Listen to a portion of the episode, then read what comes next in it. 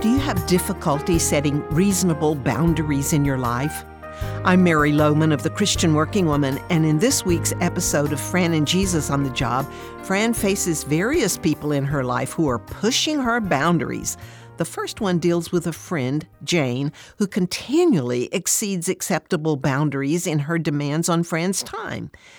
Jane calls Fran quite often and talks for long periods of time about all her issues. You might say she's a high maintenance friend, but Fran has tried to listen and help her, thinking that's the right thing to do. Well, it's Sunday afternoon, and Fran has planned to spend a quiet day at home with her two children, just playing games with them and having fun. And in the midst of a game, the phone rings, and Jane is on the other end. As Fran sees Jane's caller ID, she's really tempted to just let it go. But she's supposed to be there for her friends, right? So she answers, and sure enough, Jane begins her typical long and detailed complaining and whining. At first, Fran tries to encourage her, offer some suggestions, but everything she says is resisted by Jane, and it seems Fran can do nothing but listen. After 20 minutes, Drew says, Mom, aren't we going to finish our game? No doubt Jane heard Drew, but she completely ignores it and continues her tirade. After another 10 minutes and several pleas from Drew and Alice, Fran realizes that Jane is not going to stop anytime soon. So Fran says, Hey, Jane, the kids and I were playing a game and I promised them we'd finish.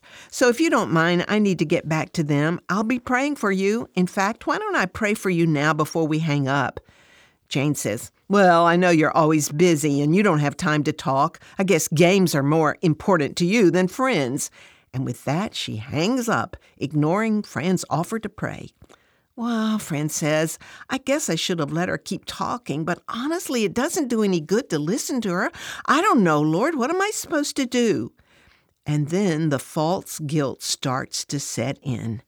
Fran needs to take that hard step of setting some boundaries for her sake as well as Jane's. Have you got some Janes in your life? You know, people who continually bend your ear and take up your time, but nothing good ever comes from it? Maybe it's time to set some boundaries.